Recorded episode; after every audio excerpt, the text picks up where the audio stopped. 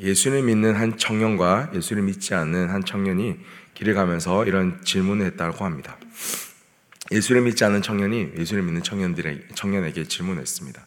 너는 왜 예수님을 믿니? 라고 물어봤을 때 예수님을 믿는 청년은 아, 이것은 전도의 기회다라고 생각하면서 열심히 마음을 다해 기도하면서 이렇게 이야기했답니다. 우리 힘으로 해결할 수 없는 이 죄의 문제를 예수님께서 대신 십자가 지심으로 모든 것을 다 해결해 주셨어. 그리고 우리가 그분을 믿고 의지하면서 정말 어렵고 힘들 때마다 그분께 나아가서 기도할 때 그분은 다 들어주시고 응답하여 주시고 이루어 주셨어. 그래서 나는 그분을 믿어. 라고 대답을 했다고 합니다.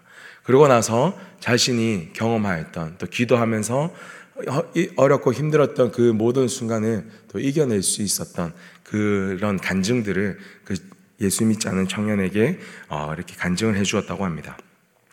헤어지고 나서 이제 예수를 믿지 않는 청년이 어, 오늘 아까 들었던 이야기를 가지고 생각을 했습니다. 아, 예수 믿는다라는 것은 어떤 것인가? 라고 생각을 하고 곰곰이 뒤집어 보다가 한 가지 결론을 내렸다고 합니다. 그 결론은 바로 예수님을 믿는 사람들은 자신의 힘과 능력이 뭔가 부족해서 하나님께 모든 것을 맡기는 사람들이구나. 하나님께 모든 것을 의지하는 사람들이구나. 라고 그렇게 결론을 내렸다고 합니다. 어떻게 보면 무슨 말도 안 되는 그런 이야기를 하십니까? 라고 생각하실 수도 있을지 모르겠습니다. 그런데 이게 지금 세상 사람들이 진짜 실제로 기독교를 바라보면서 생각하고 있고 판단하고 있는 이런 잘못된 잣대라고 사람들은 많이 이야기를 합니다. 왜요? 세상의 법칙은 이렇게 이야기합니다.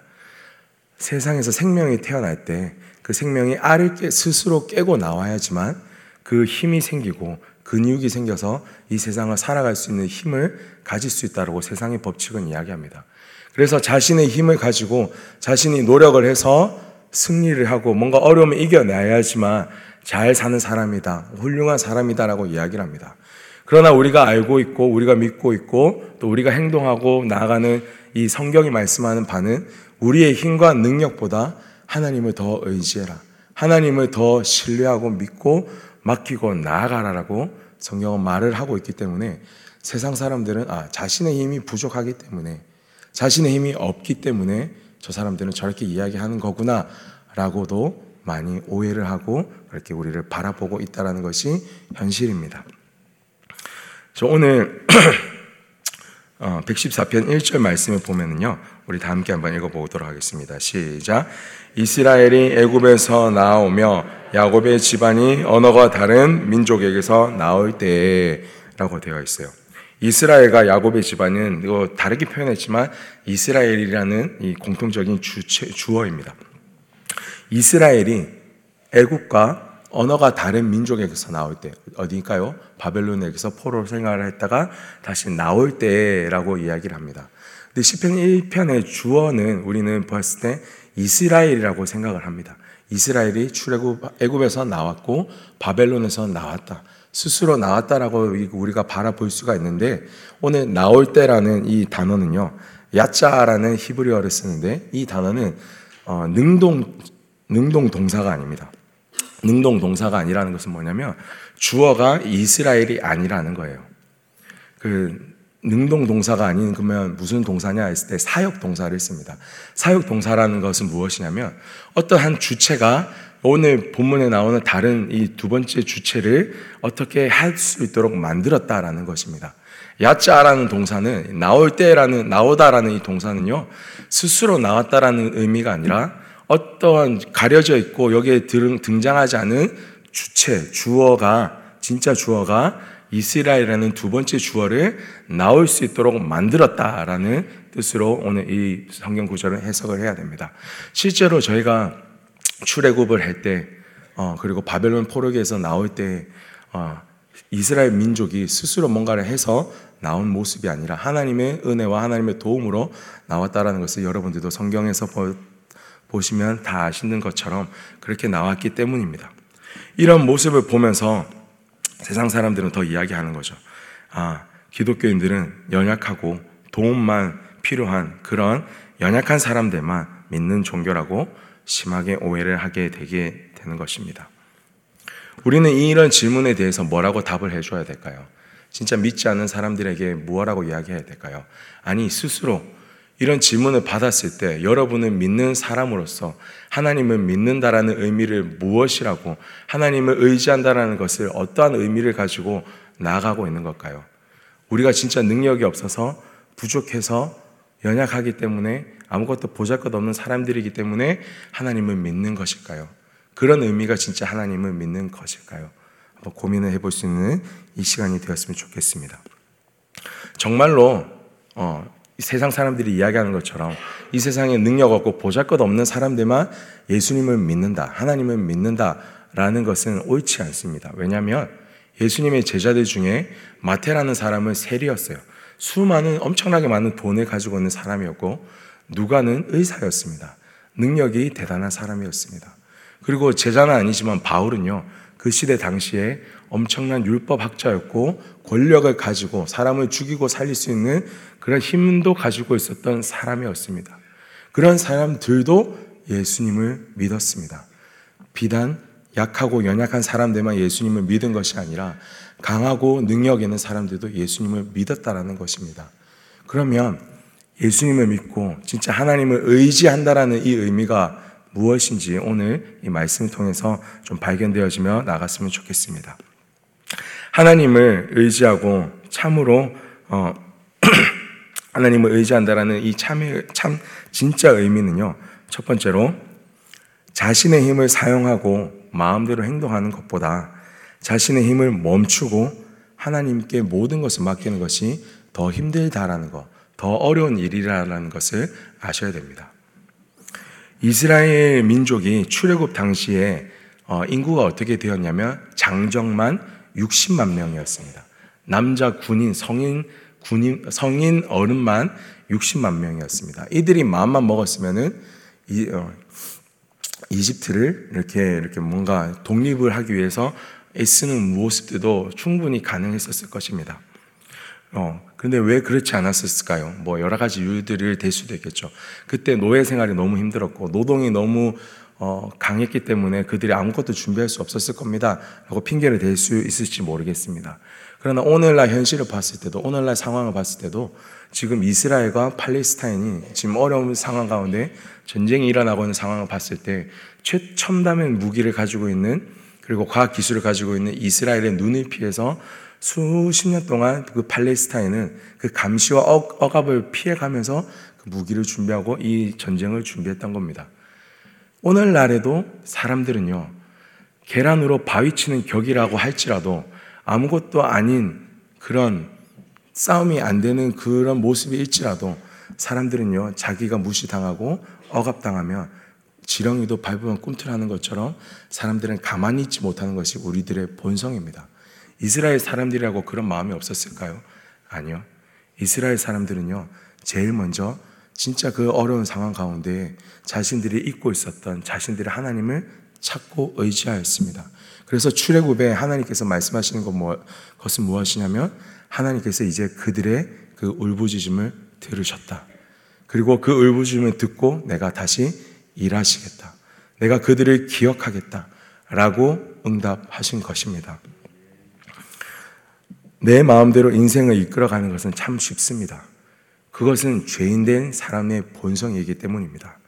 그러나 내 뜻대로 되지 않더라도 하나님을 의지하고 순종하는 것이 믿음입니다.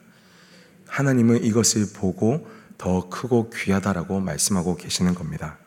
두 번째로 하나님을 의지한다라는 것, 하나님을 믿는다라는 이 참 의미는요.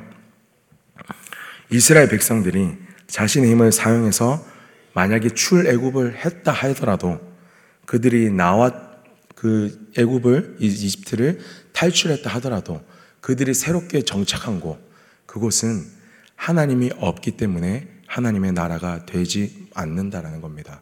그것은 또 다른 이집트가 또 다른 애굽이 되는 겁니다. 자신의 힘으로 이 모든 것을 해결하고 나왔다 하더라도 우리의 힘으로 나왔기 때문에 그곳에는 하나님이 계시지 못합니다. 하나님이 계셔야지만 그곳은 온전히 온전한 하나님의 나라가 되는 것입니다. 오늘 2절 말씀을 우리 한번 같이 읽어 보도록 하겠습니다.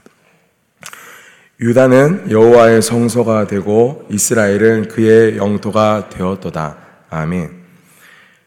이스라엘이 야곱의 집안이 애굽에서 언어가 다른 민족에서 나올 때 스스로 나온 것이 아니라 하나님이 이스라엘을 이끌어 나오셨고 하나님께서 야곱의 집안을 그 바벨론의 포로의 상해로서부터 끄집어 내셨기 때문에 그들이 나온 곳은 진짜 이제 하나님을 예배하는 성소가 되었고 하나님께서 다스리는 하나님의 통치가 이루어지는 하나님의 나라가 된 것입니다. 하나님께서 이끄셔야지 우리가 하나님을 온전히 붙잡고 신뢰해야지만 그것이 진정 하나님과 함께하는 하나님의 나라가 되는 것입니다. 그리고 이것이 가장 중요한 것입니다. 우리의 힘으로 뭔가를 할 수 있지만 하지 않는 것. 그 이유는 우리가 하나님께 의지하여서 온전히 하나님이 우리의 삶을 이끌어 나가실 때 우리가 이끌어 나가는 것보다 가장 완벽하고 완전한 하나님의 나라로 온전히 이끌어 가실 수 있는 이유이기 때문입니다. 하나님을 의지했던 이스라엘 백성들도요, 출애굽 광야 40년 기간 동안에 어떤 모습들이 있었습니까? 온전히 하나님만 예배하는 모습이 있었습니까? 아니요. 그들은 계속 애굽으로 돌아가려고 했어요. 하나님을 의지했던 그들조차도 연약하여서 다시 넘어져서 다시 애굽으로 돌아가고자 하는 마음들이 많았습니다. 그런데 진짜 자신들의 힘으로 나왔으면 어떻게 했을까요? 진짜 하나님 잘 믿는 그런 민족으로 바뀔 수가 있었을까요? 아니요. 전혀 불가능했을 겁니다. 그들은 또 다른 왕국을 만들어서 자신들의 왕국을 만들고 또 다른 제2의 애굽 생활을 하게 되었을 것입니다. 그들은 스스로 고통스럽지만 애굽을 좋아했던 이유는요. 하나님이 없이 내 마음대로 살 수 있고 내 마음대로 즐길 수 있는 그곳이 너무 좋았기 때문입니다. 그 세상이. 이것이 우리 인간들이 가지고 있는 두 번째 본성입니다. 죄의 본질이라는 것이죠. 그 두 번째 죄의 본질을 이겨내 가고 정말로 하나님 앞에 엎드려진다는 것. 이것이 진짜 그리스도인들이 가지고 행동해야 할 믿음의 모습입니다. 오늘 새벽에 하나님께서 우리에게 요구하시는 이 두 가지의 하나님을 의지하는 이 믿음은 첫 번째로 우리의 힘을 가지고 뭔가를 행하기보다 진짜 다 내려놓고 우리가 우리의 뜻대로 되어지지 않는다 하더라도 하나님을 신뢰하기를 하나님은 원하십니다. 그리고 하나님은 우리의 힘으로 만들어 나가는 어떤 왕국이 왕국보다는 하나님께서 직접 완성해 나가시는 그 하나님 나라가 온전히 우리 삶 가운데 이루어지기를 간절히 원하고 계십니다. 어, 애국과 또 언어가 다른 민족에게서부터 계속해서 이스라엘 백성을 인도하셨던 그 하나님은요, 그 하나님의 사랑은 오늘 우리에게도 동일하게 적용이 됩니다. 오늘 우리가 또 믿음이 흔들려서 또 세상을 바라보는 눈이 더 커져서 또 우리의 믿음이 연약해져서 넘어졌다 할지라도 하나님은 또 우리를 제3의 애국과 제3의 바벨론 포로기 생활에서 우리를 또 건져내실 것입니다. 우리가 부르짖고 또 우리가 의지하고 나아갈 때 하나님께서는 또다시 우리를 구원해 주셔서 믿음 위에 온전히 서게 하여 주실 것입니다. 우리 오늘 8절 말씀을 읽고 우리 오늘 함께 또 기도하며 나갔으면 좋겠습니다. 8절 말씀 다 함께 읽겠습니다. 시작. 그가 반석을 쳐서 온물이 되게 하시며 차돌로 샘물이 되게 하셨도다. 아멘. 오늘 시편 114편의 말씀은요. 우리가 읽었던 그 1절, 2절 이후부터는 정말로 하나님께서 어떠한 기적과 어떠한 은사를 또 우리에게 행하셨냐라는 것을 고백하고 있습니다. 그리고 나서 8절 말씀에는 이렇게 고백하고 있는 고백하고 있습니다. 반성을 쳐서 물이 나오게 하셨고 차돌로 샘물이 되게 하셨다. 하나님의 능력은요. 진짜 우리가 우리가 선택하였던 죽음의 길, 사망의 길, 이 지옥의 길 우리는 그것을 바라볼 수밖에 없고 그곳을 향해 있지만 하나님께서 크신 능력으로 우리를 그 사망에서 건져내셔서 죽음에서 우리를 생명으로 돌에서 물이 나게 하셔서 우리의 인생을 반드시 회복시켜 주실 그런 능력의 하나님이시라고 시편 기자는 고백하고 있습니다. 오늘 이 새벽에 나오신 우리 사랑하는 성도님들 가운데에도 오늘 이 새벽에 기도하고 있는 우리의 수많은 이 기도 제목들 가운데 또 우리가 세상을 바라봤던 연약함이 있다면 하나님 오늘 우리의 마음을 죽어 있었던 이 돌과 같았던 마음을 다시 우리를 쳐서 하나님께로 돌아 나올 수 있는 이 시간이 되어지게 하여 주시옵소서. 정말로 죽음이 가득했던 우리 삶 가운데 다시 한 번 더 우리를 변화시켜 주셔서 생명이 흘러갈 수 있는 우리 참된 그리스도인으로 하나님만 의지하고 나갈 수 있는 그런 우리가 되어질 수 있게 해달라고 오늘 같이 기도하며 나가, 나가면 좋겠습니다. 우리 함께 같이 기도하겠습니다. 사랑이 많으시고 전능하신 아버지 하나님, 오늘 우리 가운데 다시 한 번 더 하나님의 생명을 허락하여 주시옵소서. 하나님의 사랑을 부어 주시옵소서. 그 하나님의 사랑으로 말미암아서 우리가 다시 한 번 더 믿음의 길을 걸어가기 원합니다. 아버지 하나님, 우리 사랑하는 성도님들 가운데 믿음이 무엇인지, 하나님을 의지하는 것이 무엇인지 고민하고 그렇게 또 우리가 애쓰고 나가는 그 상황 가운데 참된 이 해결책을 우리가 기억하고 나갈 수 있도록 주님 우리를 붙잡아 주시옵소서. 세상을 더 좋아하고 이 죄의 본성을 거스르며 우리의 힘을 의지하는 것보다 하나님을 의지하는 것이 더 힘들었음을 하나님을 선택하는 것이 더 어려운 일임을 우리가 그것을 깨달아 알고 그 어려운 길을 걸어가기 원합니다. 주님 우리를 십자가로 다시 한 번 더 회복해 하여 주시옵소서. 우리로 하여 다시 한 번 더 하나님만 기억하게 하여 주시옵소서. 우리로 하여금 하나님만 더욱더 사랑하게 하여 주시옵소서. 우리로 하여금 하나님만 더욱더 예배하게 하여 주시옵소서. 정말로 참된 그리스도인이 되어지길 소망합니다. 우리의 힘으로 뭔가 이루었다. 우리의 힘으로 뭔가 해냈다라는 것이 아니라 하나님을 붙잡고 하나님께서 행하셨다. 하나님께서 우리 삶을 인도하셨다. 하나님께서 우리 삶을 이끌어 가신다 라는 이 믿음의 고백을 온전히 올려드릴 수 있는 우리 사랑하는 성도님들 되어지게 하여 주시옵소서. 믿음이 연약한 저희들에게 믿음을 더하게 하여 주시옵소서. 정말로 우리가 아버지 하나님 예수 믿는다라는 이 의미가 참된 의미로 다가올 수 있도록 주님 우리를 붙잡아 주시옵소서.